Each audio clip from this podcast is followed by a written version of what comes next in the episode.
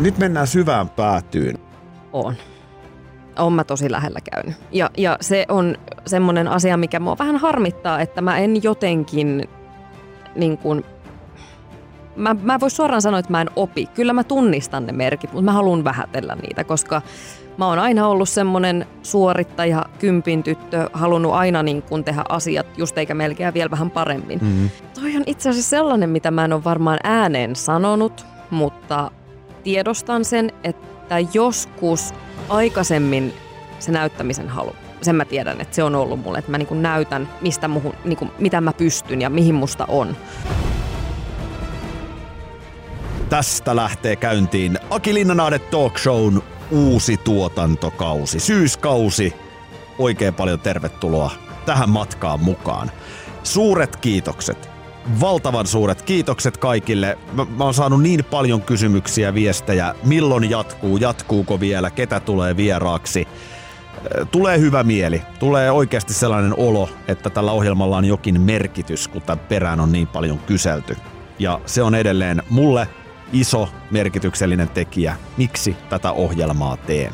Itse asiassa tässä oli semmoinenkin vaihtoehto, että tämä ohjelma olisi mennyt erääseen toiseen palveluun maksumuurin taakse, mutta mä haluan, että tämä on ilmaiseksi saatavilla kaikilla. Ihan sama, missä haluat, miten haluat kuluttaa, mutta mä en halua siitä rahaa ottaa, että joku kuuntelee tätä ohjelmaa, joten siksi edelleen Aki Linnanahde Talk Show, kuten ennenkin, YouTubessa, kaikissa audiopalveluissa, Spotify tai iTunesit, mitä ikinä näitä onkaan. Vieraista mä en edelleenkään aio etukäteen kertoa. Nyt kun on paljon tullut uusiakin kuuntelijoita matkaan mukaan ja katsojia matkaan mukaan, niin se perustuu siihen, että mä oon tykännyt, kun on tullut niitä viestejä paljon, että olipa yllättävän hyvä keskustelu. En olisi siitä vieraasta uskonut, kun lähtökohtaisesti suhtauduin vieraaseen X tai Y jotenkin kielteisesti. Kun mun vilpitön ajatus on se, että meissä kaikissa ihmisissä on erilaisia puolia. Mussa on varmasti puolia, jota ei tiedetä, mutta ihan varmasti on näissä vieraissa, joita tänne kutsun. Ainoa, mitä mä haluan, vieraat, ketkä tänne tulee, niiden pitää olla sellaisia, jotka mua aidosti oikeasti kiinnostaa. Kun mulla on vaihtoehto valita, niin mä en viitsi tuhlata vieraan aikaa, en omaa aikaa, enkä varsinkaan tehdä katsojien ja kuuntelijoiden aikaa eh, kyselemällä, esittämällä muka kiinnostunutta. Tätä välillä näkee. Mä, mä oon aidosti kiinnostunut joka ikisestä vieraasta, kuka tänne tulee. Ja jälleen tänä syksynä niin täytyy kyllä sanoa, että hienoja tyyppejä viikosta toiseen tänne olen saanut vieraaksi. Eka vieras, kuten huomaat, hän on Janni Hussi. Ja Jannin kanssa haluan keskustella ehdollisesti, ehdottoma, ehdollisesti, ehdottomasti haluan Jannin kanssa puhua tuosta hänen työroolistaan, koska hän on kyllä jollain tavalla kyennyt henkilöbrändäämään itsensä uudelleen. Miten hän sen teki? En tiedä kuinka hyvin hän osaa sitä avata, mutta Janni on todellakin tehnyt upean työuran jo tähän mennessä, niin tämä on se asia, mistä haluaa hänen kanssa puhua. Ja totta kai, hän on paljon ollut esillä myöskin parisuhteestaan Joel Harkimon kanssa, niin kyllä näitäkin asioita varmasti tässä käydään läpi. Ehkäpä jopa kysyn myöskin Jalliksesta jotain, kun nyt kerran tähän sellainenkin mahdollisuus suodaan. Mutta ennen kaikkea, toivottavasti viihdyt taas tänä syksynä näiden jaksojen mukana. Jos näin on, pistä ihmeessä sosiaalisessa mediassa jakoon, tägää mua Instagramiin Linnanahde. Mä kans voin sitten jakaa omassa storissani, missä ikinä katselet tai kuuntelet näitä jaksoja. Mulla ei ole sitä ison mediatalon markkinointibudjettia vieläkään mukana, joten sillä teidän tuella, tsempillä, sosiaaliseen mediaan jakamisella, sillä on ihan valtavan iso merkitys. Mutta nyt lähdetään kuuntelemaan, mitä sanoo Hussi Janni. Tervetuloa mukaan. Aki Linnanahde Talk Show – Janni Hussi, tervetuloa. Morjentes. Väsyttääkö? No, sanotaan, että tänään on ollut jännittävä päivä, niin ehkä sen takia. Et, et näytä väsyneeltä, mutta suurin piirtein hiffaan elämän, missä menet. No mä luulen, että sulla on aika hyvä tatsi tuohon. Joo. Kyllä, kyllä tässä itsekin melko ahkerana itteeni pidän, mutta kyllähän sä touhuut joka suunnassa ja aamulla alkaa aikaisin duunipäivä. Mm, joo. Se on hyvä asia ja huono asia, että se aamu alkaa niin aikaisin. Hyvä asia tietysti siinä mielessä, että on niin kuin hirveän tehokas ja paljon tehokasta peliaikaa koko loppupäivä heti siitä kympistä eteenpäin, touhuta kaikkea muuta, mutta huono puoli siinä on se, että aina vähän unohtaa, että tässähän on jo niin kuin yksi työpäivä tehty. Kyllä. Että et, sitten jotenkin ajattelee, että kello on kymmenen ja nyt sitten muiden asioiden kimppuun. Juu, näin on. sä oot, kauas sä oot nyt ehtinyt tota, syksyllä 2021 tätä tehdään, niin kauas sä oot ehtinyt olla aamuradiossa. Sä olit sitä ennen Suomi-popilla jo viikonlopuissa. Joo, mä oon ollut nyt reilu vuoden aamussa. Tuntuu kymmeneltä. ja näyttää siltä.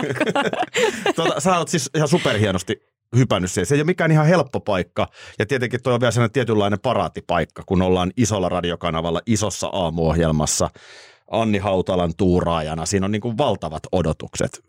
Jännittikö sua se? Ihan hirveästi. Ihan siis herran piaksut sen tässä. Mä muistan mun ensimmäisen lähetyksen, joka oli siis tietenkin tämmöinen demo. Öö, mä olisin ehkä ajatellut, että se vaan nauhoitetaan, mutta ei, kun se tehtiin heti tietenkin suorana lähetyksenä. Ja tämä mun eka lähetys oli sitten 2020 päivä ennen juhannusta, vai kaksi päivää ennen juhannusta.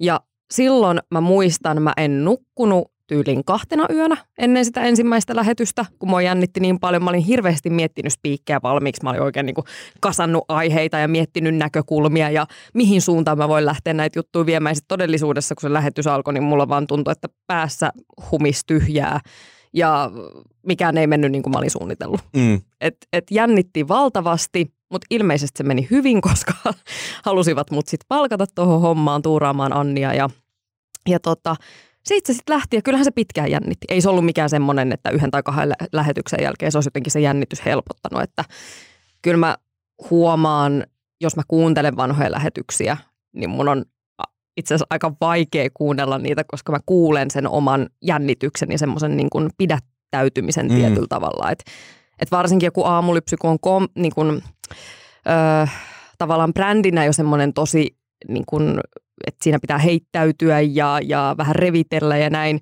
niin kyllä se oli kaikkea muuta se mun alku kuin sitä, että kun jotenkin vaan mietti, miltä mä kuulostan ja oi voi hyvänä niin. aika, voinko mä nyt sanoa näin ja se, se on inhimillistä ja kun sunkin tausta on huippuurheilussa ja hyvin kurinalaisessa elämässä, niin usein sellaiset tyypit on sellaisia aikaa, että ne haluaa pitää hanskat ja tiedätkö, langat omissa käsissä. Juu.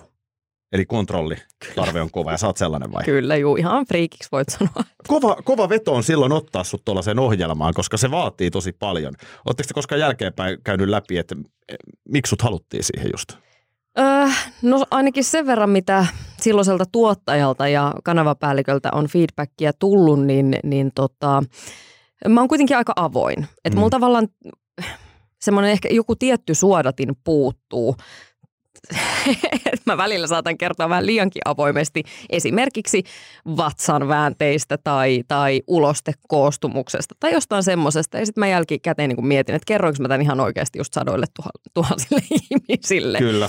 Mutta tota, ehkä se on se, että mä pystyn olemaan kuitenkin aika oma itseni. Vaikka mulla on semmoinen tietty kontrollin tarve edelleenkin aika monessa asiassa elämässä. Toki opettelen vähän hölläämään välillä, mutta mut tota, mä oon kuitenkin semmoinen niin kuin, pidän itteni aika aitona et, mm. et jotenkin ei mun tarvi hirveästi esittää tai peitellä. Että kaikki täällä ollaan ihmisiä ja samat ongelmat meillä nyt about terrallaan kaikilla on. Niin se, olisiko välitön oikea sana? No ehkä, Että just sillä lailla, okei. Okay. Oletko kokenut, että tämä vuosi on opettanut sua jotenkin, tai onko se niin kuin muuttanut sun ajattelua elämästä tai yleisesti? Ja mm. nyt puhun nimenomaan sen aamuduunin kautta. Totta kai sun elämässä on paljon muutakin tapahtunut vuoden aikana, mutta onko se aamu jotenkin saanut aikaa jotain? Joo, kyllä, kyllä se nimenomaan se heittäytyminen, Joo. E, sitä on tullut lisää. Toki kyllä mä oon pitänyt itteni sillä aika heittäytyväisenä muutenkin, että olkoon sitten ollut Bisonin mafian kuvaukset, missä pitää hypätä avantoon vaatteet päällä tai pysyä siellä kahdeksan minuuttia ja tehdä joku haastattelu siellä, niin kyllä mä aina lähden mukaan tuommoisiin hullutuksiin. Mutta mut tavallaan ehkä vielä se semmoinen, niin kun live-lähetyksessä on se vaaran tuntu. Ja sitten varsinkin kun aamulypsy on niin kun semmoinen, että sitä ei hirveästi suunnitella, että et se ei ole mitenkään erityisen suunnitelmallinen, me vaikka edellisenä iltana istuttaisi lähetyksen jälkeen ja mietittäisiin, että okei, no hei, nämä viisi aihetta huomenna ainakin, miettikää näkökulmat, vaan se on sillä mm. että hei, okei, mulla tuli mieleen tämmöinen juttu, puhutaanko siitä, okei, mikit päälle, let's go. Joo. Ni, niin siinä on koko ajan semmoinen vaaran tuntu ja se on ehkä tehnyt mulle tosi hyvää myös, että mä en voi olla liian jotenkin suunnitelmallinen, kun mä muuten oon tosi suunnitelmallinen niin. ihminen. Totta. Mitä se univelka on tehnyt sulle? Silmäpussit muun muassa. Ne saa piiloon meikillä, mutta onko se vaikuttanut sun psyykkeeseen, onko se vaikuttanut sun fiiliksiin tai ylipäätään elämään? Aluksi vaikutti enemmänkin. Et mä huomasin, että mulla kesti varmaan puoli vuotta tai jopa yli, että jotenkin mä olin koko ajan semmoisessa sumussa. Joo. Sä varmasti tiedät sen sumun. No mä oon nyt ollut siellä aika pitkään. Joo. Tervetuloa tänne. Kiitos. Kiitos Dark Side. Tota, joo, se semmoinen sumu, sumu tuli kyllä ja se vähän yllätti myöskin, että jos, jos joku nyt miettii, että mikä, miltä se sumu tuntuu, niin mä sanoisin, että se on sellainen, että kun sulla on aikainen aamulento ja sitten sulla on koko se loppupäivä vähän semmoinen krapulainen mm. olo, niin semmoinen olo mulla oli puoli vuotta. Ja mä huomasin, että, että se ei niin kuin, mä pelästyin vähän aluksi, että ei hitto, että eikö tämä vaan niin kuin sovi mulle tämä aikainen herääminen, koska mä kuitenkin menen ajoissa nukkumaan. Että määrällisesti unta tulee tarpeeksi, mutta sitten mä ehkä vaan annoin kropalle aikaa, että se rupesi tottua siihen. Ei siihen oikein muuta ollut. Et mä huomasin sen ekan puolen vuoden aikana, että ihan sama mitä liikuntaa mä olisin tehnyt, mitkä päikkärit mä olisin ottanut, mun syke oli ihan korkealla koko ajan ja en mä, siis voimatasot ihan nollissa. Että se vaikutti tosi niin kuin voimakkaasti myös mun fyysisyyteen, Mm. ei pelkästään siihen psyykkeeseen ja sumuseen oloon. Mutta tota, nyt mä koen, että pikkuhiljaa rupeaa niin kuin löytyä semmoinen jonkinlainen sopeutuminen tähän rytmiin. Okei, okay, kiva kuulla. Se on, se, se on, mu- mulla on sama fiilis, että mulla on viime vuodet ollut melko iisiä toi aamuradion tekeminen. Joo, Joskus se on ollut tosi paljon vaikeampaa. Siinä on monta tekijää, ja, ja nyt me puhutaan aamuradiosta, tai koskee ketä tahansa katsojaa tai kuuntelijaa, jotka tekee aikaista aamutyötä. just näin. Öö, Mutta siis kun sulla on vielä sitten tietenkin toi todella liikunnallinen elämäntapa, niin oot sä joutunut siinä tinkimään? Se on ainakin asia, mistä mä huomaan hyvin helposti tinkiväni. Jos mun on pakko jostain tinkiä, niin ei ole vaan energiaa treenata. Mm. Allekirjoitan ton. Ja oon joutunut tinkimään Mutta eikö toi ole sikavaikeet sun luonteiselle ihmiselle? On, on joo. Mä oon itse asiassa yllättynyt, miten hyvin tämä on sitten kuitenkin lopuviimenä mennyt, että et, et, sanotaan, että silloin kun mä olin vielä tämmöinen fitnesskissa, niin mun oli tosi vaikea niin kuin höllätä, mitä tuli ruokailuun tai liikkumiseen. Et, et ne oli mulle jopa semmoiset pakkomielteiset, että mun oli aina pakko mennä tosi säntillisesti ja liikkua just niin kuin mä olin suunnitellut edellissunnuntaina, että tämä viikko tulee menemään. Mutta sanotaan, että mä oon löytänyt tässä viimeisen kolmen, kahden vuoden aikana semmoisen aika kivan balanssin siihen, että mä oon huomannut, että itse asiassa ei se niin kuin hirveä treenimäärä, vaan se, että mitä mä sitten teen, kun mä teen. Mm. Et, et mä oon yrittänyt pitää sen laadun niin kuin mahdollisimman hyvänä ja tietenkin aina siihen elämäntilanteeseen sopeuttaa. Nyt jos on niin kuin aamulla radio ja sitten yhdet kuvaukset ja sitten toiset kuvaukset ja pari tuntia unta ja taas sama rumba seuraavana päivänä, niin en mä välttämättä liiku ollenkaan. Tai sitten se liikunta on jotain joogaa tai harrikoiran kanssa kävelyä tai jotain tosi iisiä. Et, et kyllä mä oon oppinut siis yllättävän hyvin. Tästä Mm. mä oon niinku ylpeä itsessäni. Kyllä, Epäsuomalaisittain. Se saa olla ja pitää olla, mutta nämä sun vuotesi fitnesskissana, miten sä itse lasket, milloin ne loppu tavalla? Mihin se fitness koska niin kun jos sua katsoo, niin sä oot edelleen äärettömän hyvässä kunnossa ja varmasti syöt terveellisesti ja näin, mutta mikä se ero on tässä päivässä siihen fitnesskissa Janniin sitten? Öö, no puhu ero. ulkoisesti, vaan yleisesti. Mm, no varmaan sekä että kyllä jo. et, et, tota, et semmoinen armo, armollisuuden kautta tullut, tullut tämmöinen niin kuin itsensä hyväksyminen myös fyysisesti erinäköisenä kuin mitä mä oon. Ehkä se ei näy vaatteet päällä, mutta kyllähän mä sen nyt niin kuin omaan silmään näen, että ei mulla vatsapalikat näy ja reisissä on muhkuroita ja kaikkea sellaista normaalia, mitä normaaleilla ihmisillä on. Et kyllähän mä niin kuin fyysisesti mä tiedän, että mä oon hyvässä kunnossa, että mä jaksan juosta 10 kilsaa tosta noin ja mä jaksan nostaa painoja ja se niin kuin mun semmoisen toiminnallisuuden kannalta. Mutta tavallaan kun mun elämässä on niin paljon nyt tavallaan poukkoilu, että välillä voi olla kolme viikkoa, että mä en niin kuin ehdi tekee juuri mitään ja syömiset on mitä on. Ja sitten taas on viisi viikkoa, että niin kuin kaikki on tosi säännöllistä ja näin. Niin, niin, niin totta kai sekin näkyy sitten kropassa, kun se ei ole semmoista ympärivuotista, joka suupala mitataan ja punnitaan Mm. toimintaa. Eikä se haittaa. Nyt mennään syvään päätyyn. Mennään. Mutta, mutta tota, sun kanssa tästä on mielenkiintoista jutella, koska mm, mulla on sellainen tunne, mulla ei ole mitään fitnessurheilua vastaan. Sehän on ihan tota, elämäntapa ja harrastus siinä, missä moni Mm. muukin. Mutta kun mä mietin, niin tällaisia ö, vaikka kolmekymppisiä entisiä fitnessin harrastajia, ketkä julkisuudessakin on, Mm. niin kukaan ei mun mielestä puhu siitä mitenkään kauhean silleen hyvään sävyyn.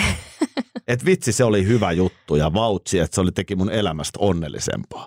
Musta teillä kaikilla, en puhu pelkästään susta, vaan monesta mm. muustakin, on pikkasen sellainen suhtautuminen, että eihän siinä ollut mitään järkeä. Mm. Miten sä sen itse ajattelet? No just noin. Ei, ei ollut mitään järkeä. Siis no okei, en mä, mä en voi sanoa, että mitään järkeä. Totta kai kaikesta sä opit jotain. Ja, ja mä opin tosi paljon säntillisyyttä ja kurinalaisuutta. Että mä olin sitä ennen pelannut 13 vuotta jalkapalloa, mikä niin kuin mä toivoin, että mä olisin voinut aina pelata, mutta mun polvet vaan sitten ei ollut samaa mieltä asiasta.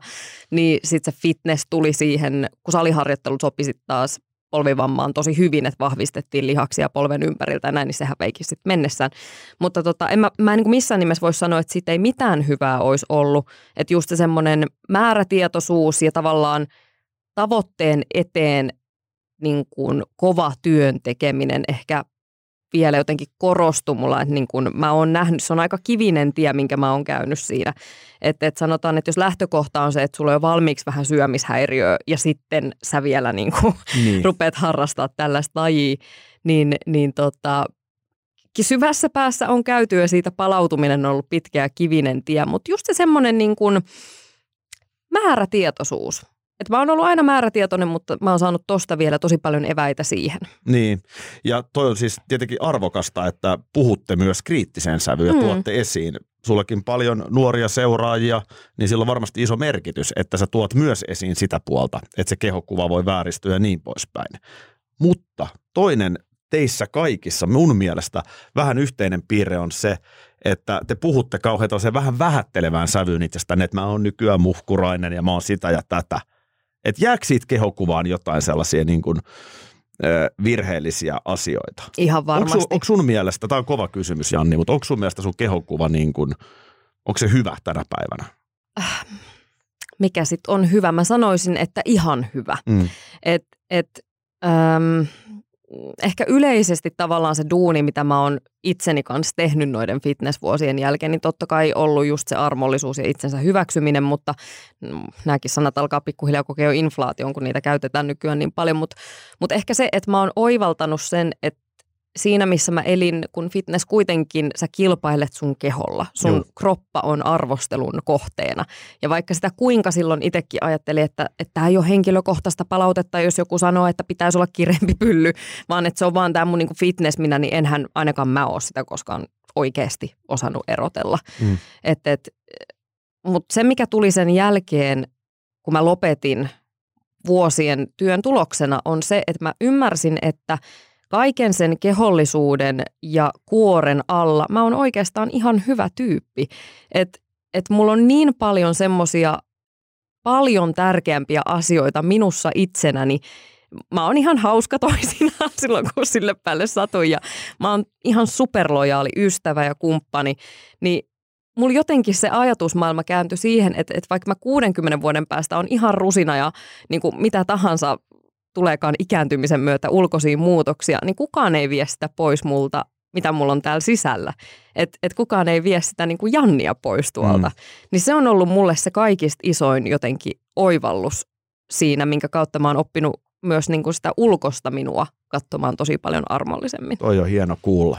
Ja tuon tässä myös itsenikin sillä tavalla peliin mukaan, että kyllä mä tunnistan itsessänikin noita samoja juttuja, Mm. mm. vaikka mä en todellakaan ole ollut fitnessurheilija, mutta kyllä mä niin kuin saatan edelleen, en, en mä voi sanoa, että mun omakaan kehokuva mu- musta itsestäni on mitenkään ihan täysin kunnossa. Kyllä mä Mm. saatan nähdä itseni jotenkin ehkä eri lailla kuin pitäisi. Mä oon miettinyt, mistä se tulee. Mm, mä en ole kauheasti ottanut koskaan ulkonaista painetta, koska mä tajusin melko varhain, että näillä- on mentävä, mitä on annettu. Mutta jotenkin se sellainen syömisen tarkkailu, sen syömisen kanssa eläminen, äh, on mulla siinä vähän ongelmia, jos mä oon ihan rehellinen. Mm. Nyt mä oon esimerkiksi tänä syksynä joutunut aika tiukasti vetämään sen sokerin pois. Joo. Aika monella esimerkiksi fitness-taustaisella ihmisellä, no se on hyvä esimerkki, että sitten kun se kisadietti on ohi, niin sitten sillä sikailulla ei ole mitään määrää. Mm. Eihän sekään tervettä ole. Ei. Jos sä vedät pizzaa, hampurilaisia, sokeria, kaikkea mitä ikinä saat niin, että sulla on sit lopulta aivan superpaha olla. Mm, ja oksuun asti. Sehän ei ole myöskään, se, sehän on merkki silloin, että jotain ei ole kunnossa. Mm. Kyllä. Onko sulla tällaisia piirteitä vielä? Oot sä, oot sä niin kuin, miten sun syöminen tänä päivänä on tasapainossa? Syöminen on tosi hyvin tasapainossa, että luojan kiitos mä oon päässyt siitä. Ja, ja haluan vielä takertua tuohon, mitä sanoit omasta kehonkuvasta, niin, niin musta tosi paljon nykyään kiinnitetään huomioon nimenomaan naisten kehonkuvaongelmiin ja, ja siihen, että mitä nuoret tytöt ja minkälaiset paineet ja minkälaiset roolimallit ja mitä media meille esittää. Toki sekin alkaa niin kuin pikkuhiljaa, että meitä alkaa olla kaikenlaisia malleja esimerkiksi, mitä niin kuin nähdään vaikka catwalkeilla tai mediassa tai muuten, mutta se mikä on mun mielestä edelleen harmillisen paitsiossa, niin on nimenomaan nuorten miesten ja miesten kehokuva-asiat. Et jotenkin tuntuu, että siihen tosi vähän kiinnitetään huomioon edelleenkin. Mä en tiedä mi- miksi. Niin, hyvä kysy. En mäkään osaa tuohon vastaan, mutta on ehkä samaa mieltä kyllä. Että tuohon voisi kiinnittää enemmän huomiota, että ei mikään sukupuolijuttu, vaan, vaan se koskettaa, ja ehkä se on sukupolvijuttu just. Mm, Ja, ja sitten me tullaan siihen, että mm, onko se malli, mitä meille näytetään. Katot TikTokia, katot Instagramia, minkälaisia asioita me fanitetaan. Alkaahan se varmaan jollain tavalla muokkaamaan meidän Mhm. käsitystä siitä, millainen pitäisi olla, tai en mä tiedä. niin, Ehkä. ihan osaa- varmasti. Mutta sullakin on mielenkiintoista se, että kun sä kuitenkin, sähän olet tullut julkisuuteen siinä fitnesskissana. Mm, kyllä. niin, niin tietyllä, tapaa, tietyllä tapaa se on myös se, mitä sä silloin myyt. Mm, Että sunhan pitää olla se, mitä sä olet. Mutta nyt onkin mielenkiintoista, että missä kohtaa sä ikään kuin, koska nykyäänhän susta ei tule semmoinen, susta ei tule niin kuin, sun henkilöbrändistä ei tule se fitness ensimmäisenä mieleen. mm, hyvä. Sen Se- eteen se on ole- tehty töitä. Ja tämä on nyt kiinnostavaa, mitä sä olet tehnyt, koska se ei ole ihan helppo juttu. Aika vaikea on usein Mm. päästä irti siitä ensimmäisestä leimasta, millä sä julkisuuteen tuut. Vaikka missit Mm, taistelee tosi usein tämän kanssa. kyllä. Että missi voikin osata jotain muuta, mutta silti se on vaan niin kuin aina missi. Mm. Miten sä oot sen tempon tehnyt? No sehän oli monen vuoden projekti, mutta hyvin määrätietoinen semmoinen. Sä aloitit Et- ihan projektin. Kyllä, kyllä. Ja tota, mä oon siis, äh, mä olin 2014, kun mä vedin vielä viimeiset kisat. Ne oli kevätkisat ja mä olin silloin ajatellut, että mä suoraan lähden siitä jatkamaan syksyn kisoihin. Eli Suomessa on niinku kahdet tämmöiset isommat fitnesskisat aina vuodessa. Ja tota, mä jatkoin sitä diettiä, joka oli jo lähtökohtaisesti, mä en muista, että oliko se ollut 27 vai 28 viikkoa, mitä se mun kisadietti silloin kesti, niin mä olin jatkamassa siitä suoraan syksyn kisoihin keväästä. Ja senhän nyt arvata saattaa, että sit kun sä otat siihen kaikki duunit ja kisat ja kuvattiin vähän telkkaria ja koko ajan oli kamera seuraamassa omaa arkea tuossa Facein eessä, niin eihän niinku, ei, ei siitä hyvä tullut. Niin, se, se on, sä oot koko ajan ikään kuin siellä aivan limitillä. Just näin. Et sä ollenkaan sellaista rentoa hetkeä. Just näin.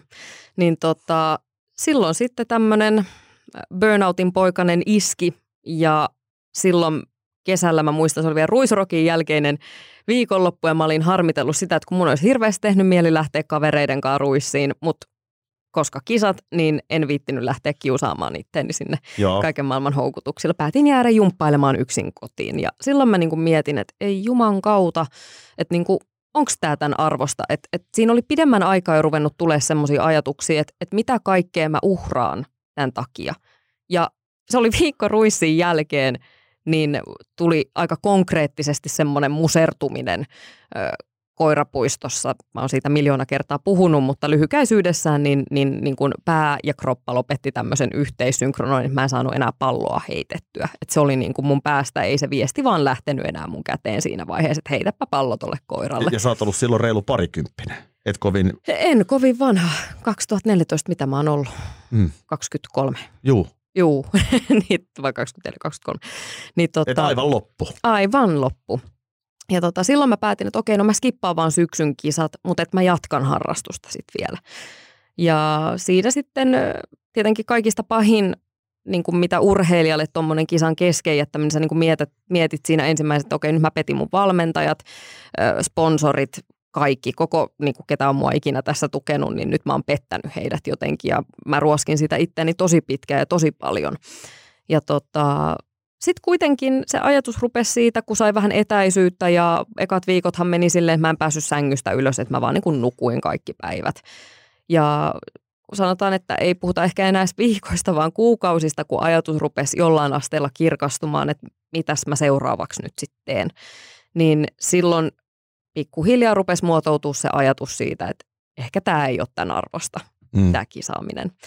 Ja, ja ehkä silloinkin mä jätin pienen semmoisen takaportin. Vähän niin kuin eroissa on aina se, että, että erotaan nyt, mutta ehkä joskus vielä. Niin, niin. tämäkin oli rakas harrastus silloin, niin vähän samanlaisen takaportin mä varmaan siihen jätin, että nyt me erotaan, mutta ehkä joskus me tavataan vielä. Ja kun tämä on siis sillä tavalla karmeita kuultavaa, että about noita aikoja, niin mä muistan, että sä oot ollut telkkarissa talkshowssa mun vieraana, niin jo. jossa sä esittelit sun jotain kisadiettiä. Joo, niin oli. Niin onkohan se ollut sitten ennen tota lopullista romahdusta tai jotain? On, Mutta sitä mä tarkoitan, kun sä puhut, että sä petät, niin sun, sun, sun tehtävähän on, suhun on pantu fyrkkaa kiinni, mm. sä saat korvauksen siitä, että sä tuot tiettyjä asioita esiin, jolloin sun pitää esiintyä telkkarissa. Kyllä. Ja sitten se nuori nainen siellä taustalla alkaa olla aivan, aivan loppu. Just näin.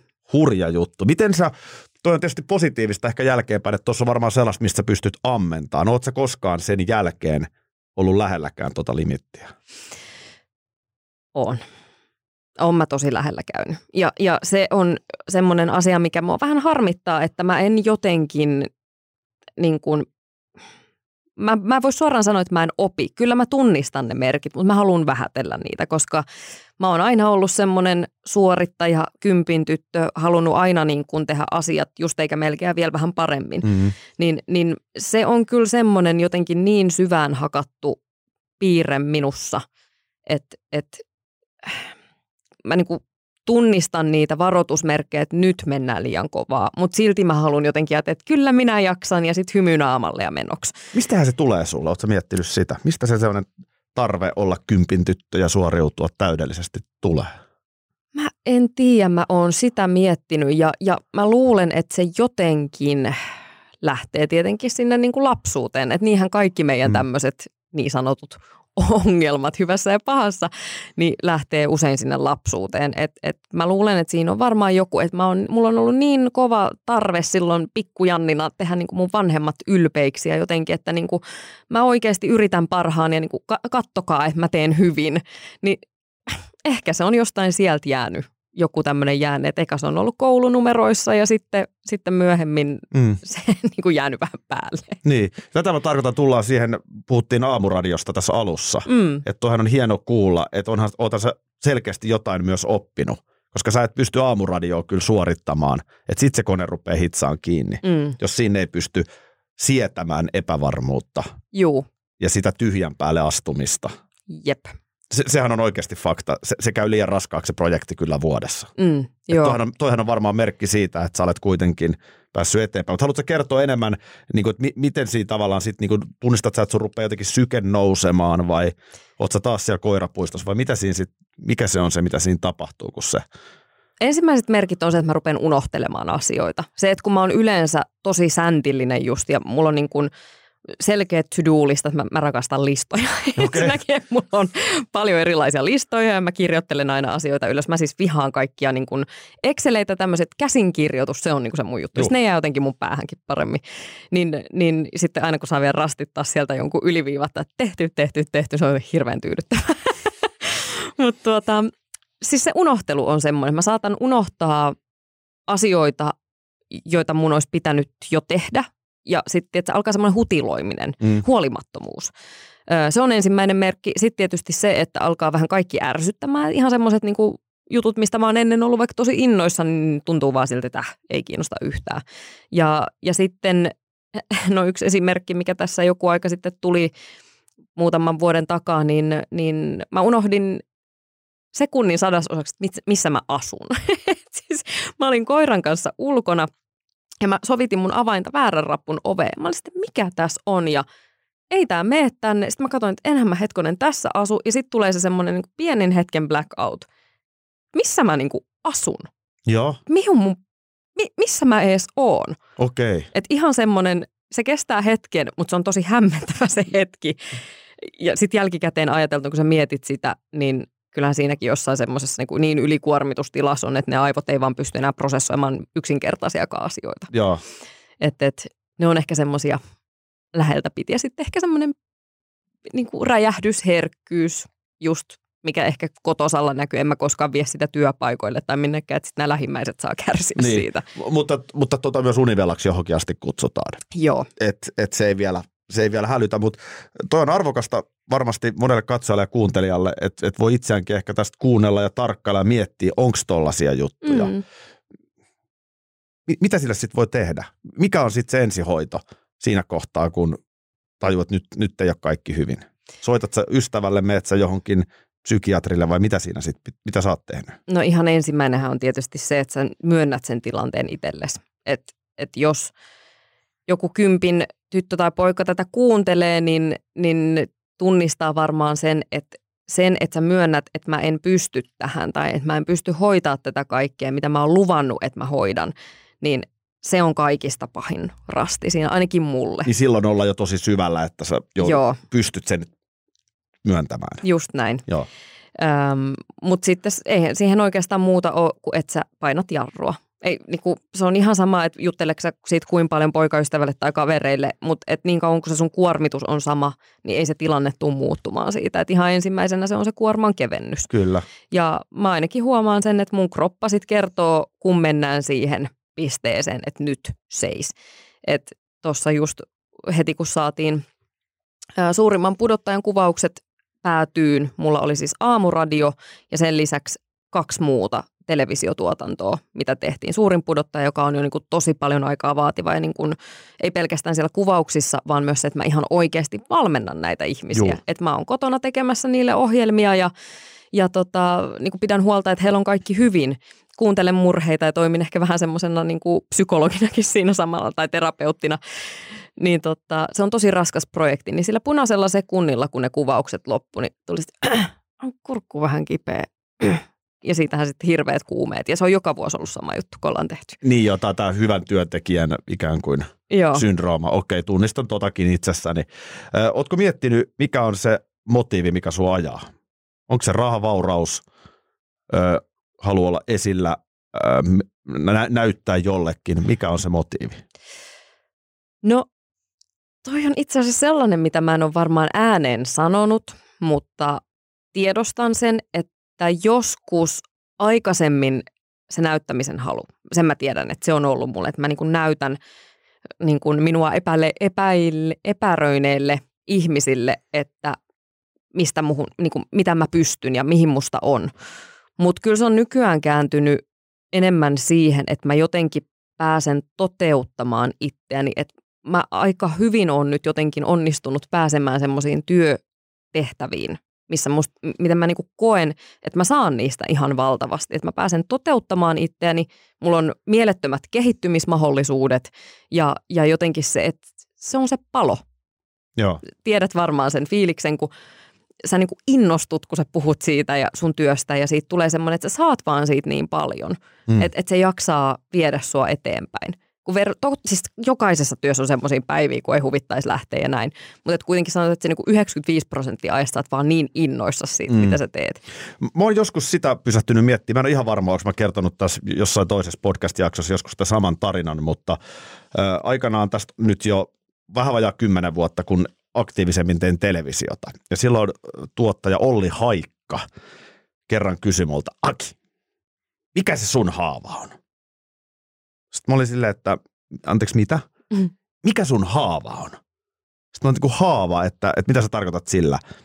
Jokaisella esiintyjällä on joku haava. Ja mä, mua niin kuin häiritsi, että mä en pystynyt sanomaan, mikä mun haava on. Tiedätkö että usein monella julkisuuden henkilöllä saattaa olla rankkaa koulukiusaamistausta, että on joutunut kiusatuksi, on jotain itsetuntoasioita, mitä hyvänsä. Mm. Ja mulla kesti ihan sikapitkään tajuta, mikä se mun haava on. Ja se mun haava on ehkä se, että mä haluan, että nimenomaan se halu jotenkin todistaa itselleni ja muille koko ajan jotain. Niin. Ja se tulee siitä, että mä ehkä mä oon mun perheen ainoa, joka ei ole käynyt yliopistoa. Ja mulla on ihana äiti, isä on jo menehtynyt, mutta äiti on kuitenkin akateemisesti koulutettu mm. ja aika pitkään hän niin kuin saattoi kysyä, että milloin sä menet sinne yleisradioon töihin ja niin just, aloitat niin kuin. Ja tavallaan joku sellainen motivaattori vaikea myöntääkin itselleen, mutta et se, että halu näyttää, että mä voin elää tämän jutun näinkin, Joo. pärjätä. Mm. Oletko Nyt kun Janni, sanoit, mikä sun haava on? en mä tiedä. Ei Mutta vaan, mua ärsytti, kun mä en pystynyt löytämään Joo. sitä. Koska mä, niin kun mä, mun korvaan se kuulosti siltä, että tuossa on järkeä tuossa ajatuksessa. mm, Mutta mä, mä oon aina ollut mun mielestä ihan pidetty tyyppi yhteisössä. Mulla ei ollut sosiaalisesti vaikeaa. Mä mä en löytänyt sitä kovin helposti. joo. Joo, joo, ei, mutta nyt kun, nyt kun sanot ton ja nostat esille, niin, niin kyllä mä tietyllä tavalla mä tohonkin, että pelkästään se, että se pikkujanni on halunnut näyttää niille vanhemmille silloin Kuusankoskella, että minä pystyn täältä, niin kuin, katsokaa minua, kun minä osaan tehdä asioita ihan itsekin. Niin, niin kyllä mä luulen, että siinä on myös ollut se, että, että tota, kun mä oon kuitenkin duunariperheestä, niin se on ollut jotenkin tosi tärkeää. Mulla on niin kuin pienestä pitäen toitotettu sitä, että niin kuin käy koulut ja hanki oikea työ ja niin kuin sitten pa- paljon töitä ja ahkerasti teet, niin elämässä menee hyvin tyyppisesti. Et, et ehkä se on sitten kuitenkin tullut jostain ton tyylisestä niin kuin mullakin. Niin, Että et, isäkin, niin hän oli silloin aikoinaan kirjapainolla töissä, nykyään tekee muita hommia, mutta perustama tämmöinen paperitehdas kaupungin tarina, että ollaan käyty se peruskoulu ja sitten lähdetty siitä suoraan työelämään. juu. Ja sitten kävi niin, että äh, sanotaan, että asiat digitalisoitui ja toi tuommoinen lehtien ja kirjojen lukeminen on vaan vähentynyt ja yllättäen firma meni konkurssiin ja sitten oltiinkin se, että no hitto, kun olisi pitänyt käydä ne koulut silloin, niin, niin ehkä siinäkin vielä se tavallaan, että tietenkin mä ymmärrän, että, että mun vanhemmat ja niin kuin mun isäkin, niin hän on ajatellut vain ja ainoastaan mun parasta. Että mä toimisin varmaan ihan tismalleen samalla tavalla, jos mulla olisi omia lapsia. Juuri näin. Että älä toista mun virheitäni, Mm. että käy oikeasti kouluja. Mm. Ja se on ollut semmoinen, mitä mulle on toitet, toitotettu aina. Eihän mullakaan ole mitään yliopistotason tutkintoa. Siis mä oon käynyt lukion ja sen jälkeen ö, Suomen urheiluopiston. Hyvin samantyyppinen kuin mun tausta, joo. Joo, just näin. Niin tota, tavallaan siinä ne sitten on. Juu. Et, et, onhan se varmaan vanhemmille ja vielä niin kuin munkin vanhemmat on ehkä sitä ikäpolvea, että ollaan oltu aika pitkälti koko elämä siinä samassa työssä. Et okei, he alkaa olla jo vähän niin kuin nuorempaa, että he on ehkä vähän siinä murrosvaiheessa Mm. ollut, mutta kuitenkin se on ollut ihan normaalia ja tavallista, että ihmiset on koko ikänsä ja koko uransa samassa työssä, ehkä vähän niin kuin ylenee siinä uraportaalla, mutta et muuten ollaan samassa työpaikassa ainakin. Niin sitten se ajatus, että yhtäkkiä tulee joku sosiaalinen media, Joo. mikä se on? Ei kai nyt millään Facebookilla voi elää. niin kuin Joo, ja sitten sieltä Kuusalta, mistä niin. Sä oot kotoisin, niin se, että tyttö onkin yhtäkkiä julkis. Niin, Niin on sekin varmaan silleen, että tiedätkö, sä varmaan Faijaskin saanut kaikenlaista kuulla, että siellä se teidän Janni nyt sitten on taas. Ja niin. tiedätkö, että eihän sekään helppo tilanne todella ole vanhemmille. No ei varmasti, ei varmasti. Että, että, mutta aina he ovat niin kuin tosi lämmöllä suhtautunut kaikkeen, mitä mä teen. Että siellä on vaan ollut se huoli takana, että pärjäätkö varmasti. Toi on super tärkeää, että sä sanot ton, koska mä ajattelen tismalleen samalla tavalla tästä mun oman tapauksesta, että, että niin kuin mun parasta tai sun tapauksessa sun parasta, mm. Mm. sitähän siinä ajatellaan, Mm. vaikka, vaikka se silloin saattaa sitten näyttäytyä. Eli onko tavallaan, onko sun isä ollut sitten niin vaativa jotenkin jossain kohtaa, että nyt pitää saada parempia numeroita tai... On, hän on tosi vaativa. Hän on kyllä sillä vaativa, että et se on ollut tosi tärkeää, että mä oon tuonut hyviä numeroita koulusta ja oon pelannut hyvin futiksen osalta ja näin. Että et, hän on nyt vanhemmilla päivillä hän on ruvennut rentoutumaan hänkin. että nyt sieltä tulee jo ihan myönnytystä, että no ihan hyvinhän se meni. No niin, toi, toi on parasta, mitä sä voit saada. Ja sitten tietysti isovanhempinahan meistä tulee usein vielä niin kuin parempia. Että sitten kun on aikaa vielä ja oma elämän kokemus, tiedätkö karttuu. Mm.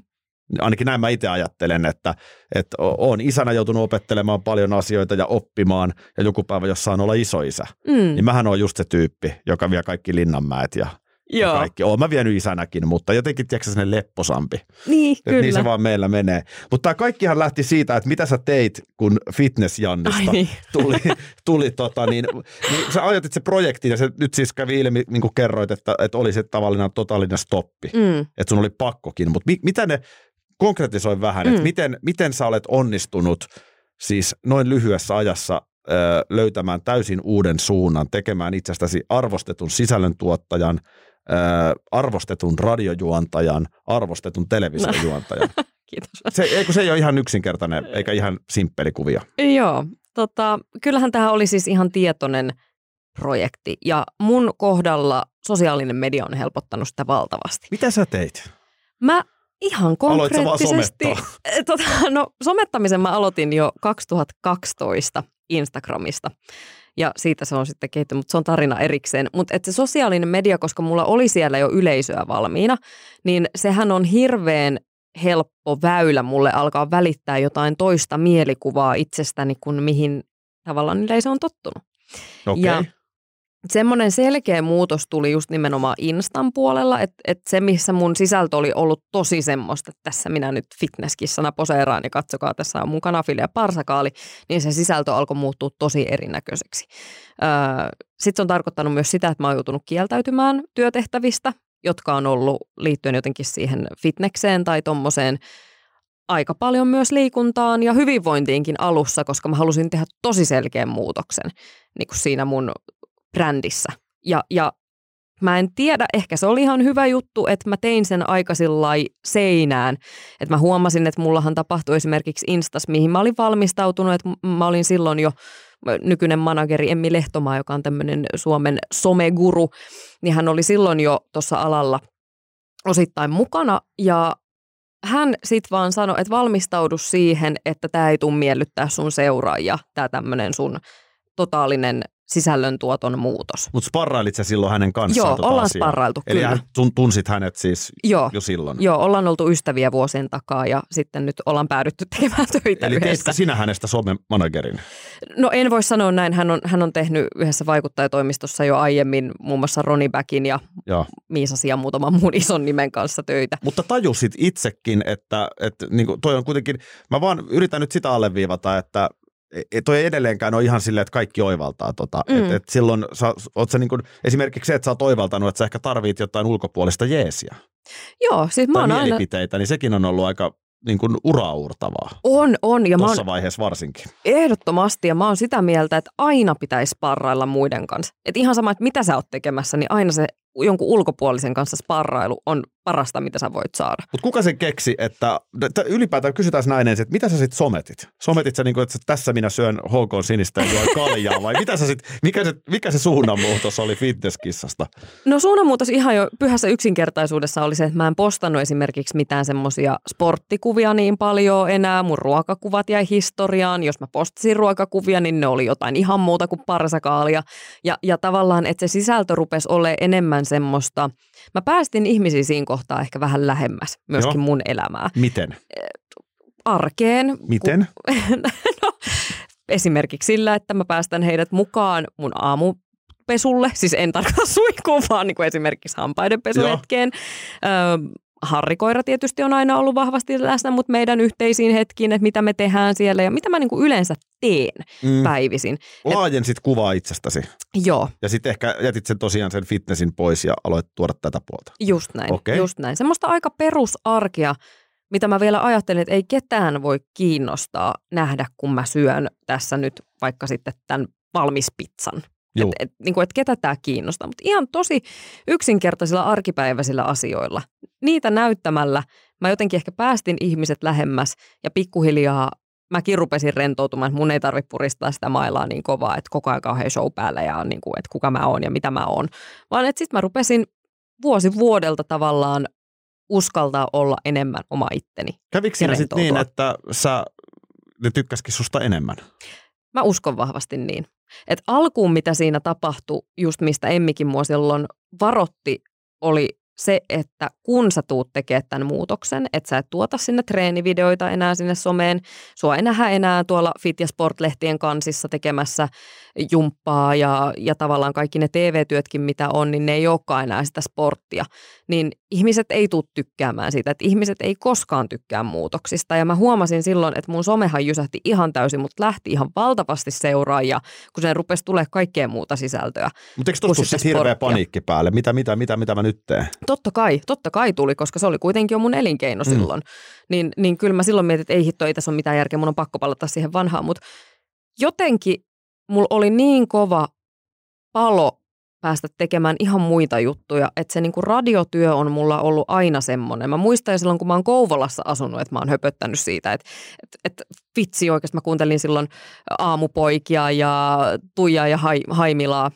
Ja tota, mietin silleen, että et toi olisi niin makea duuni, mutta et ehkä siinä oli vähän se ajatus vielä, mä olin niin nuori ja mä en ollut kauheasti nähnyt maailmaa, että no enhän minä täältä Kouvolasta nyt tonne voi päästä. Mm. Ja, ja tota, sitten se ajatus oli vaan jäänyt ja se tuntui liian työläältä silloin, että miten mä ikinä voisin päästä tuohon pisteeseen. Että siinä on miljoonia hakijoita, miljoonia ihan superlahjakkaita ihmisiä, että miksi mä olisin parempi kuin muut.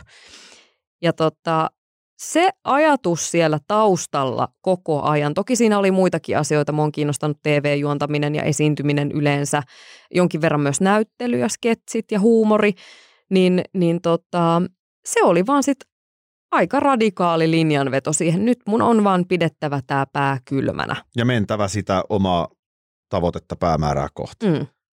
Ja se päämääräkö oli siis se radiojuontaminen? Se on ollut se. Se on ollut tosi pitkään. Et, ja tämä ei, ole, ei ole nyt jälkeenpäin sepitetty tarina, kun sä oot päässyt sinne, vaan se on tosiaan ollut Se siellä. on ollut siellä. Mä oon kavereille puhunut siitä ja mun vanhemmat on ollut hyvin tietoisia Joo. myös tästä haaveesta. Ja tota, kyllä se on niin omalta tuntunut. Se on ollut just niin siistiä, kun mä oon ehkä vielä jopa siistimpää kuin ollut, mitä mä oon ajatellut, että se olisi. Joo, toi on kyllä upea tarina siitä. Sä sille ymmärrän, että pikakelaat, mutta mä tiedän, että sä esimerkiksi olit tosi aktiivinen blokkaaja. Mm. Sekin oli sillä tavalla aika uraurtavaa. Sitten sä oot YouTubessa alkanut aika aikaisessa vaiheessa tekemään videoita. Mm. Että sä oot myöskin ollut kyllä niin kuin koko ajan kiinni siinä, mitä kannattaa tehdä. Joo. Mutta se ydinjuttuhan on kuitenkin se, että sun pitää olla kiinnostava. Sun pitää kyetä tuottamaan sisältöä, mikä kiinnostaa sun seuraajia. Mm.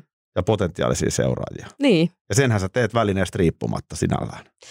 Kyllä, kyllä että et, niin yleisesti media on todella, todella kiehtova. Et mulla oli jonkun aikaa, muutaman vuoden oma kolumni Kosmopolitanissa. Mä oon aina tykännyt hirveästi myös kirjoittaa ja tuottaa tekstiä. Ähm, ja siksi se blogikin oli mulle tosi helppo ja mieluinen väline tubesta. Mä opin ihan valtavasti, jos mä katson jotain mun ensimmäisiä videoita, mitä mä oon itse editoinut ja kuvannut. Kyllä, niin kuin, siis kun en mä käynyt mitään koulua siihen, mm. mä vaan rupesin editoimaan, niin. että mitä pitää painaa ja mistä mä saan leikattua tämän klipin ja miten tähän saa musiikkia.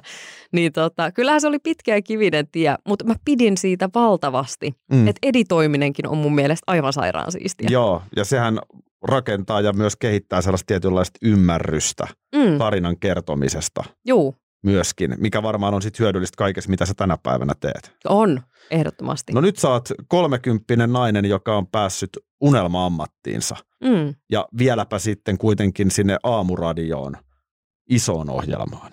Mm. Niin onko sulla vielä jotain tavoitteita? Onko tämä hyvä näin vai pitääkö kymmenen vuoden päästä olla sitten vielä jossain enemmän? Oletko miettinyt Osaatko pysähtyä nyt nauttimaan tästä hetkestä vai onko sulla joku päämäärä tuolla? Ehkä... Tässä ei ole mitään asenteellista, että siinä on mitään väärää, jos Joo, sulla on päämäärä. Ei. Tämä on ehkä ensimmäinen kerta mun elämässä, kun mä oon pysähtynyt. Ja nyt jos mun pitäisi miettiä, mitä mä haluaisin kymmenen vuoden päästä, missä mun tavoite on, niin mä en tiedä. Et eka kerta myös, että mä en tiedä. Että jotenkin mulla on, mä oon niin tyytyväinen tähän tilanteeseen. Tähän sanotaan, että kehitys loppuu tyytyväisyyteen. Toivottavasti näin ei ole tässä kohtaa, mutta mä oon niin äärimmäisen jotenkin tyytyväinen ja kiitollinen tähän tilanteeseen, mikä nyt on päällä. Että mun on tosi vaikea hahmottaa, että mitä mä voisin tehdä kymmenen vuoden päästä, mikä olisi jotenkin paremmin kuin mitä nyt on. Et en tiedä, onko tämä nyt sitä, että kasvaa aikuiseksi, että ehkä ne tavoitteet ei olekaan sit työssä, vaan onko ne sitten perhe-elämässä tai jossain I don't know. Et, et siinä mielessä tämä 30 on mielenkiintoinen tämmöinen rajapyykki, että mä ymmärrän sen, että mulla ei naisena ole loputtomasti niin kuin biologian kannalta aikaa miettiä, että milloin lapset, jos lapset ja mm. että saako edes lapsia ja mitä kaikkea, mutta kyllä se koko ajan vaan niin kuin enemmän päätään sieltä nostaa, että vielä ei ole sen aika, mutta varmasti jossain vaiheessa, mm. jos meille niin suodaan. Niin, kyllä. Ö, oot kihlautunut tänä syksynä tai tänä kesänä, oliko se kesällä vai syksyllä? Ei syksyllä, joo. Puoliso Joel Harkimon kanssa. Joo. Sulla ei ole sormusta sormessa. Se on pienennyttämässä, kun se oli vähän isompi. Joku katsoja tai kuitenkin kommentteihin laittaa, niin, niin piti Ero. noteerata. Joo. Joo. Sitä piti vähän pienentää. Niin. Millainen sormus se on? Se oli unelmien sormus. Oliko se, mistä hän tiesi, että se on suunnilmien sormus, vai olitko niinku käynyt joskus, että toi voisi olla... Tämmönen. Niin. Ei tota, meillä on itse asiassa, me ollaan joskus mun kavereiden kanssa, meillä on tämmöinen oma tyttöjen WhatsApp-ryhmä. Ja sinne me ollaan sitten joskus, siis tästä on vuosia aikaa, kun me ollaan sinne heitetty jotain, että joo, että jos joskus sitten tulee tilanne, niin tämmöinen. Ja mä olin yllättynyt, että tytöt oli vielä säästänyt mun tämän sormuskuvan, minkä mä oon itse sinne laittanut. Ja se oli kyllä just eikä meille. Siitäkö Joel on tavallaan bongannut sen? Ai, että se oli tehnyt salapoliisityötä. oi että. Ja tota, talo on nyt sitten rakenteella Sipooseen. Joo. Eli siis se tulee Jalliksen naapuri. Jalliksen naapuri, appiukon naapuri. Millainen äijä Jallis on appiukkona? No sehän on ihan huikea. Mä muistan vielä, kun tavallaan kuva, mikä mulla niin kuin Jalliksesta on ollut aiemmin, niin mä olin totta kai, en mä nyt voi sanoa, että mua pelotti, mutta mä olin vähän silleen varautunut, että hän vaikuttaa aika tiukalta tyypiltä Joo. kaiken tämän media, median perusteella. Mutta siis hänhän on maailman sympaattisin ihminen ja maailman perherakkainen ja siis todella lämmin ihminen. Niin sä näet sen tohveleissa köpsöttelevän Jalliksen, mitä me muut ei nähdä. Just näin. Että et hän on niin kuin lämmin mun mielestä ja perhekeskeinen. Totta kai hänellä on sitten niin kuin piinkova bisnespuoli myöskin, mutta että hänen perheelle niin hän on kyllä ihan mahtava isä ensinnäkin pojille ja, ja kyllä mä oon niin kuin hyvään, hyvään huomaan päässyt. Millainen oli se ensimmäinen tilanne, kun varmaan tiesitte Jalliksen kanssa toisen entuudestaan, mutta sut niinku tullaan sitten kertomaan, että nyt on sitten tällainen tilanne, että Joel tulee esittelemään isälle, että mä oon rakastunut ja tässä on mun puoliso, niin muistatko sitä tilannetta, millainen se on ollut? Muistan, muistan hyvinkin. Se oli yllätys, yllätys jokereiden pelissä. No toi on, toi on tietysti, toi on hyvä sellainen matala, Se on- se tiedätkö, on- sellainen niinku pehmeä lasku, Se on todellakin, varsinkin jos jokerit voittaa. Joo, mä en muista, miten siinä pelissä kävi, mutta se oli, se oli hyvä ja pehmeä lasku kyllä tälle. Ja, ja sitten kun tässä on vielä semmoinen mielenkiintoinen tarina, että mun isä on maailman suurin jokerifani ja hän on tietenkin minutkin aivopessy sitten silloin pienenä. Me katsottiin aina jokereiden matseja ja ajeltiin Kuusalta katsomaan Hartwallille Oho. pelejä ja näin. Niin tota, sanotaan, että jonkun verran nyt tiesinkin sit jokereista jo siinä etupeltoon, niin se oli ihan hyvä, hyvä semmoinen niin kuin, jäänmurtaja siinä. siinä tota, hirveästi jännitti, mutta et, koska siellä oli kaikkia muitakin, niin sit se meni jotenkin kauhean kivuttomasti. Mutta kyllähän ne ekat perhedinnerit ja snapsilauluineen ö, ruotsin kielellä jännitti. Aika erilainen perhe kuin mitä sä kerroit sun duunariperhe Kuusalta. Joo. Niin siinä on, onko siinä ollut kulttuurien kohtaamista sulla ja Joelilla elämässä siis? No joo, on osittain. Ne, ny, sanotaan, että nyt niille pystyy nauramaan, mutta et, mä muistan vielä meidän ensimmäinen joulu, mikä me vietettiin yhdessä. Me ei oltu kauhean pitkään silloin seurusteltu, että me ruvettiin syksyllä seurustelemaan ja sitten me vietettiin joulu öö, jolle vanhempien luona. Ja tota, tai itse asiassa mökillä, jolle vanhempien mökillä. Ja sitten mä olin pakannut ihan peruskamat mukaan ja mentiin sitten saunomaan siinä joulupäivänä tai aattona ja sitten tullaan sieltä pöytään ja Mä alan pukea siinä vaatteita päälle saunan jälkeen. Mä katson, kun Jolle rupeaa vetää kauluspaitaa päälle. Mä arvasin tämän, joo. Joo, vaan, joo. kyllä. Sitten mä katson itse sitä mun kulahtanutta Batman-paitaa ja rispaantuneita verkkareita. Mä oon silleen, että okei, okay. että semmoista. Sitten Jolle on silleen, että niin, että ajattelit sä noin tulla. joo. Mä olin silleen, että no, mä en nyt sori pakannut mitään, kun mä luulin, että me tullaan mökille, niin mulla ei jotenkin joo. sit vaan mennyt asetuksiin se, että tosiaan nythän on joulu, että toiset perheet saattaa vaikka haluta pistää parempaa päälle joulupöytään. Kun meillä sitten taas joulu on mun perheessä aina ollut ihan semmoinen, että silloin ollaan kaikki pieruverkkareissa, syön suklaata, katsotaan leffoja telkkarista. Et siinä meille se ei ole mikään iso juttu ollut koskaan. Niin heille joulu on paljon isompi juhla kuin meille ja niin kuin tärkeämpi traditio ja nimenomaan sen, semmoinen, mikä yhdistää perheen. Niin se oli mun ensimmäinen joulu ja ensimmäinen tämmöinen tein vaikutuksen ihmisiin sitten kulahtaneella Batman-paidalla ja oikeasti rispaantuneella verkkareilla. Tuo on niin tunnistettava tarina. Mä luulen, että aika moni tunnistaa, koska juhlapyhä ja joulu on just se, missä nämä erot saattaa tulla. Juu, Ja mun lapsuuden joulu on just ollut toi Harkimoiden joulu. joo, joo, Ja mun puolison joulu on ollut just toi verkkarijoulu. joo. Ja mä, mä saan tosta heti kiinni. Ja kumpikaan ei ole väärin eikä oikein. Siis Just on niin. vaan erilaisia tapoja viettää niin kuin joulua. Jollekin se on enemmän sitä niin kuin, ihan lähtien ruokapöydästä. Joo, Et jotkut panee siihen ihan hirveästi panostaa, joillekin vähän vähemmän panostaa ja silti se on niin kuin ihana perheen yhteinen hetki. just näin, just näin. Ja, ja nimenomaan niin kuin sanoit, että kummaskaan ei ole niin kuin huonoa tai Ei. kummaskaan ei ole enemmän hyvää kuin toisessa. Mutta mut se oli vaan semmoinen, että jotenkin kun ei mulla käynyt pienessä mielessäkään, että joulua voisi viettää jotenkin muuten, Mm. Niin. niin. koska mä oon aina viettänyt sitä joulua sillä tavalla. Ja mä muistan, mua hävetti siinä pöydässä niin paljon. Siis voi jestä sentään tukkamärkänä ja aivan siis ah, naama punaisena saunasta tulleena. Ja sitten mä katson, kun kaikilla muilla on hienot kauluspaidat ja on vähän pikkutakkia ja on sitä, että, että mä sit, tämä meni hussi hyvin. Miten, se, miten sä sit, sit sä olit siinä ja onhan toi, on toi kieltämättä hirveä tilanne. se on. Ja nythän siinä ei enää ole mitään. Mutta tavallaan kun se oli se, sä halusit tehdä sen ensivaikutelman. Totta nyt kai. se suku on tässä. Totta Että, niin kuin, kai. että nyt mä oon vähän parempi kuin olenkaan. Niin, tota, Se, niin kyllä vaatii itse tuntua, että sä meet siihen. Tota, ai että mua naurattaa ensi jouluna, kun sä julkaiset pöydät jostain Harkimon joulupöydästä kuvan, kun siellä on hussi sitten niin nätisti pukeutuneena ja kaikki on niin laitettu. Miten se teidän aikanaan, mi- miten se tulee, teilläkin on joskus sitten ehkä oma joulu. joo, On se oma perhe, niin miten tämä nyt sitten ratkaistaan? mä en tiedä vielä. Mä oon ehdottomasti edelleen pieruverkkarijoulun puolella. Mun mielestä se on ihana hetki, kun on muuten niin hektistä ja, ja tavallaan kun se työ on kuitenkin ainakin jollain asteella semmoista edustamista ja olemista, niin musta se joulu on sitten ihana, että se voi olla sitten jotain ihan muuta. Mm. Että se on se hetki, kun sä voit olla vielä möllöttää vaan. Niin ehkä me joudutaan sitten tekemään jotain kompromisseja tämän suhteen, vaikka et, et osaisi olla edes kollarit jalassa ja sitten vaikka kauluspaita.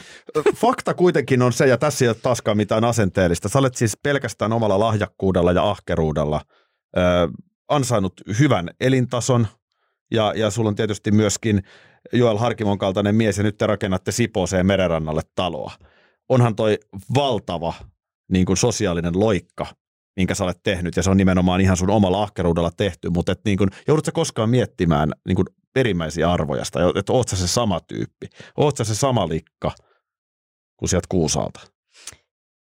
Joo, totta kai omia arvoja joutuu päivittämään vähän väliä ja arvothan muuttuu läpi elämän, mutta kyllä se semmoinen pohja-arvo tai pohja-arvot, mikä mulla on, niin mä koen, että ne on pysynyt samana. Et mä just itse asiassa yksi päivä mietin asiaa, että mitä jos yhtäkkiä multa vaikka kaikki nämä työt loppuisi, mitä mä nyt teen, että Instagram kaatuu, ö, radiot lopetetaan ja TV lopetetaan, että tulee vaan Netflix-sarjoja. Mm. Et, et mitä jos on semmoinen tilanne, että kaikki tämä menisi? Niin mä vaan mietin itseäni, että kun mä oon tehnyt ihan kaikkia työtä, mä oon ollut siivoamassa huoltoaseman vessoja, mä oon ollut paistamassa burgereita, urheiluvälinen myyjänä, Kouvolan Sanomien urheilutoimituksessa kirjoittanut juttuja, niin mä en näe, että siinä olisi mitään ongelmaa mulle palata johonkin niin sanottuun duunarityöhön. Joo. Et, et mulle vaan tärkeintä on se, että mä saan tehdä asioita. Ja, ja, ja mä oon semmoinen ihminen, että mulla on valtavasti energiaa, että, että mun on pakko päästä purkamaan sitä ja työ on mulle se semmoinen keino, mihin mä tosi mielellään sitä puran. Niin mä en vaan näe siinä mitään ongelmaa, että mä menisin oikeasti vaikka takaisin kaupan kassalle. Joo. Et se on oikeasti ihan hirveän kivaa puuhaa jossain tuolla kuule korjallakin, kun mä olin duunissa kaupan kassalla. Niin siinä alkoi olla jo semmoinen vakioporukka, ketkä kävi sitä maitoa hakemassa ja kylän miehien kanssa siinä juteltiin ja haasteltiin, niin onhan sekin mukavaa. Niin se on onkin. hirveän sosiaalista hommaa. Ja tuossa tullaan nyt just niihin perimmäisiin arvoihin, just näistä asioista, mistä sä puhuit. Mm. Mm. Sieltähän se kumpuaa.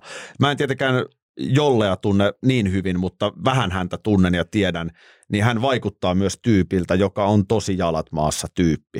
Että hän vaikuttaa myös tyypiltä, joka voisi sanoa noin samat sanat. Mm, kyllä, Et, ja et on siinä sitä. kohta, niin, että siinä kohtaa myöskin teidän arvomaailmat varmasti kohtaa.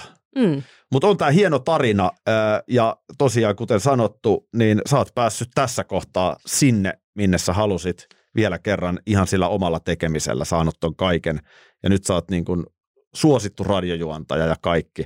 On mielenkiintoista tietenkin seurata, miten matka jatkuu, mutta mä toivotan siihen kaikkea hyvää. kiitos. Kiitos Aika Janni, näyttää. kun kävit. Kiitos, että sain tulla.